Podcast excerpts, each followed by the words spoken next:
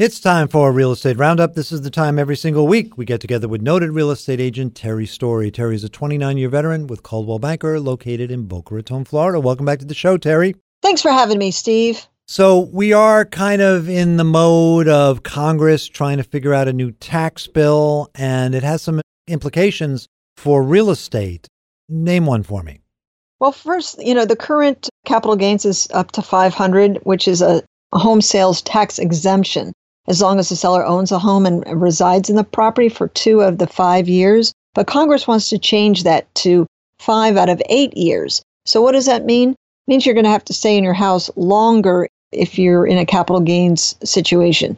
Again, that means you have to have gains of over 500,000. Typically, Steve, you're not going to see that in your average home unless the market really yeah. accelerated and appreciated that's not a house value of 500,000. That means you actually profited. Yeah. So you bought it for 100 and it's now worth 600.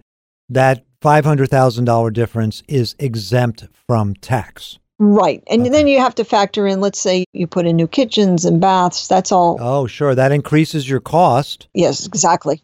So if you put in $50,000 and you paid 100, you put in 50 to fix your kitchen, now your cost basis is 150. So now the tax. So save your receipts. You save, save your receipts, mm-hmm. right? So this is really only for those who have appreciation greater than 500,000. Right. Okay. That's one of the changes. So, you know, I don't know if it's really going to hurt that many people. You know, they're saying that half the sellers are, you know, between 18 and 34. They're the ones who tend to move quicker yeah. because it's their first home, their incomes are growing, they're more apt to make a, a move up. And if you take away a tax incentive, they're mm. thinking that maybe they'll stay longer in their houses and then it slows down, you know, new people trying to enter into the marketplace from being able to buy. Yeah, but still, I mean, the first 500,000 is tax exempt. How many people are really going to experience growth in 2 years of their home greater than $500,000? Right. It's a very small amount. You know, talking about taxes, let's talk about this idea about eliminating the interest deduction that you get from your mortgage. Right.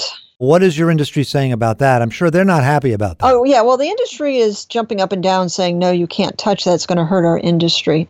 Obviously, I'm going to fight on the side of the realtors and say, yes, that's not a good thing. But at the same time, I'm not well versed enough in knowing all the ins and outs of this. Because, for example, they're saying they're going to take away the mortgage deductions, but then right. they're going to increase standard deductions like the marriage I don't know what it's at now, but raise that to like 24,000. Yeah. So I don't know how many people are going to be affected mm-hmm. or not be affected. This is the way that I look at it. It's an incentive, it's a benefit, but at the end of the day, people need roofs over their houses, whether they rent a house or they purchase a house or drive their house around, you know. Yeah, you need a roof over your head. You need a roof over your head. The taxes are like a nice bonus. Think of it this way too. So, let's say you have credit card debt you know, sometimes at the end of the year when you're doing your taxes, you say, Oh, I wish this credit card interest was tax deductible. But it's not. The only thing that's tax deductible is your mortgage interest. But yet, these people, you're still going to have credit card debt because you're using it. You've got other things in mind for the use of that card. And it's the same thing with a house. You're still going to have to buy a house. And yeah, it would be nice to get the mortgage deduction, but I really agree with you. I don't really think that's the primary driver when it comes to buying a house. Right. Yeah.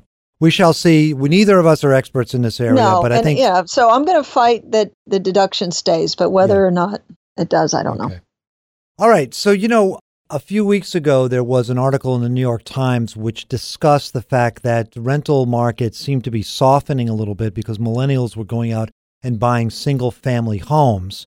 And yet you've presented me with some information that says that single family rentals which includes townhouses, are actually edging out the purchase of single family homes. Take us there. Yeah, apparently the builders are building a lot of the uh, rental townhomes, single family homes, and there's an attraction, especially by the millennials, for these type of properties.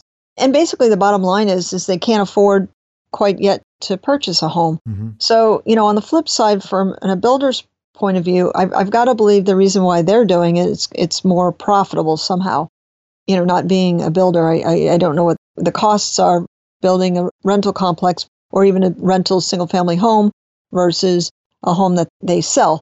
But apparently that seems to be the trend. Well, the trend is probably created to some degree by the fact that there's a lot of millennials that don't have enough money for a down payment to buy a home, so they're renting. Right. Obviously, there's a demand for it. So yeah, you know, one one person wrote or said, "I can buy lots in areas that I can't sell homes, but I can rent." Yeah, so they can buy the lot, but the builder is saying, "I can't build a home to sell it, but I can build a home to rent it." Right. And I think that speaks total volumes. So I want to switch gears here a little bit. I want to ask a question about something we were talking about off air. And here's the question Should a buyer allow the seller to stay in the house after closing? You know, we hate to do it, and sometimes it's a necessary evil. And there's two theories in it. If you're going to do it, I say you have something in writing. In a particular case that I just experienced, the buyer said, You know what? I don't want anything in writing because if he's not out in 48 hours like he says he's going to be, then I'm calling the police for trespassing. Mm. I am the rightful owner of the property and Mm. I have nothing in writing Yeah. Mm. giving him permission to remain there. Where I say if it's in writing, then you have some legal recourse. But in reality, then you have to evict him and then you go through a whole process of eviction. Yeah. Just try as best you can to avoid the situation. Extend the closing if you have to. It can be a bad experience.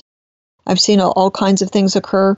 You're trying to be a nice person, You try to be a nice person. It's an, but a it very could backfire on you. yeah, it's a very awkward situation when you're presented with it and you want to be the nice person, do the Mhm. right thing, but you have to protect yourself. So think it out thoroughly, consult an attorney before you make that decision. I agree.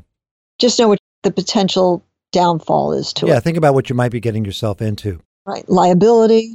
Yeah, my guest, as always, is Terry Story. She's a 29 year veteran with Coldwell Banker, located in Boca Raton, Florida, and she can be found at terrystory.com and she can be heard at stevepomerantz.com as well. Thanks, Terry. Thanks for having me, Steve.